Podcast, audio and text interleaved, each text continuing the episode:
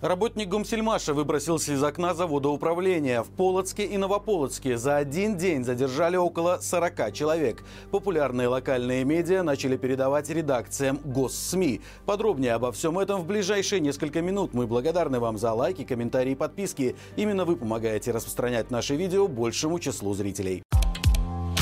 Работник Гумсельмаша выбросился из окна завода управления. Об этом сообщил телеграм-канал «Реальная Беларусь» со ссылкой на своего подписчика. Произошло это еще 29 ноября. 30-летний Артем Сидорок спрыгнул с пятого этажа здания. По мнению коллег, до самоубийства его довело руководство завода. Журналистам флагштока удалось подтвердить информацию о смерти парня у знакомых Артема. Похоронили его в четверг, 30 ноября, но до сих пор информационные ресурсы Гомсельмаша не сообщали о гибели своего работника. Милиция в сводке о происшествиях также умолчала об этом. Какой конфликт мог привести парня к такому отчаянному шагу и был ли действительно какой-то конфликт с руководством, узнать пока не удалось. Артем Сидорок родился в 1993 году, в 2016 закончил Белгуд по специальности неразрушающий контроль и техническая диагностика.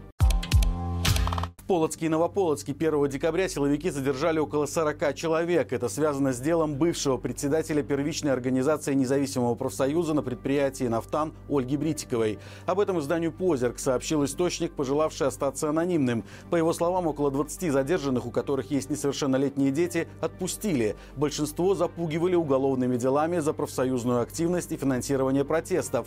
Но для них задержание и так может закончиться увольнением без возможности дальнейшего трудоустройства детства. Матерей силовики так и вовсе пугали тем, что заберут детей в детский дом. Напомним, что глава независимого профсоюза Ольга Бритикова была задержана за призывы к свержению власти и санкциям против режима. Она проработала на Нафтане 16 лет, а на момент событий 2020 года была начальником отдела реализации нефтепродуктов. Во время собрания коллектива 17 августа она огласила требования работников завода об отставке Лукашенко и членов Центра избиркома, освобождении задержанных протестующих, прекращении прекращении насилия со стороны силовиков и расследовании их действий, проведении честных и прозрачных выборов. За два года после этих событий она провела в заключении 75 суток в СИЗО. Популярные локальные медиа начали передавать редакциям госсми. Известно как минимум о трех случаях. Например, телеграм-канал «Логойск» неофициально недавно сменил название на наш родной край Логойск и опубликовал сообщение, что на исходном канале обнаружены экстремистские материалы, поэтому на его основе был создан новый, не имеющий ничего общего со старым ресурс. Все старые посты удалены, а новые фактически являются цитатами официальных сообщений и статей «Минской правды». То же самое произошло и со страницей «Столбцы Сити» в Инстаграм, у которой более 10 тысяч подписчиков. Об этом стало известно после того, как бывшие авторы создали новый аккаунт «Алло, столбцы» и в описании указали, что их попросили передать страницу «Столбцы Сити» сотрудникам «Минской правды». Еще один пример – популярный неполитический ресурс «Крайбай», который пишет о новостях западной части Минской области и немного затрагивает Гродненский и Витебский регионы. С лета 2023 года реквизиты на сайте молча поменялись на реквизиты Минской правды. Неизвестно, на каких условиях государственная СМИ получила этот ресурс, но, скорее всего, его просто отобрали с помощью давления сверху.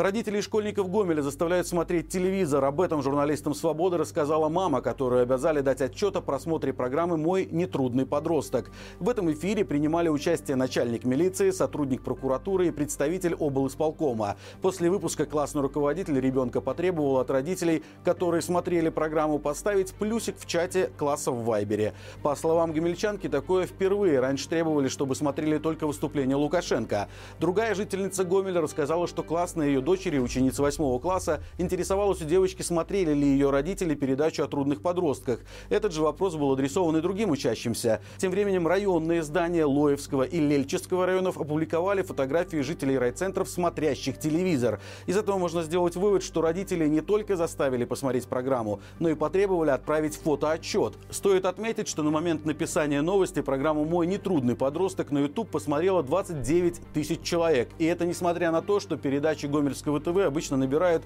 в среднем от 20 до 100 просмотров.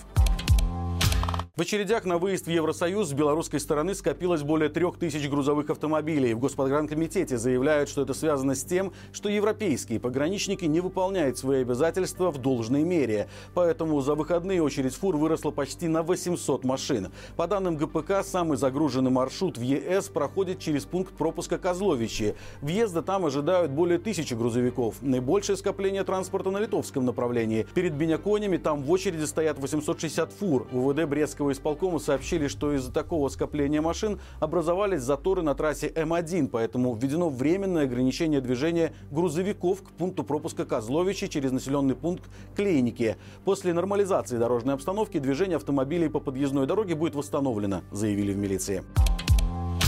Из-за ремонта двух мостов в Чаусах жители микрорайона Заречье будут фактически отрезаны от цивилизации. Проезды уже закрыли для машин и скоро закроют для пешеходов. У местных жителей есть вопросы по расписанию автобусов, организации торговли, устройству временных пешеходных переправ. Руководитель района пообещал населению, что военные рассмотрят вопрос по обустройству пешеходных мостов через реку. Но точные даты решения вопроса люди не услышали. Друзья, по понедельникам на нашем канале выходит рубрика «Народ спросит», и новый выпуск уже можно смотреть по ссылке в описании к этому видео. Обсудили с экспертами, будут ли жить белорусы лучше в следующем году, чем опасны шпионы Лукашенко, и правда ли, что стоматология подешевеет. Спасибо вам за лайки, комментарии подписки. Именно благодаря вашей активности нас видит большее число зрителей. До встречи завтра и живи Беларусь!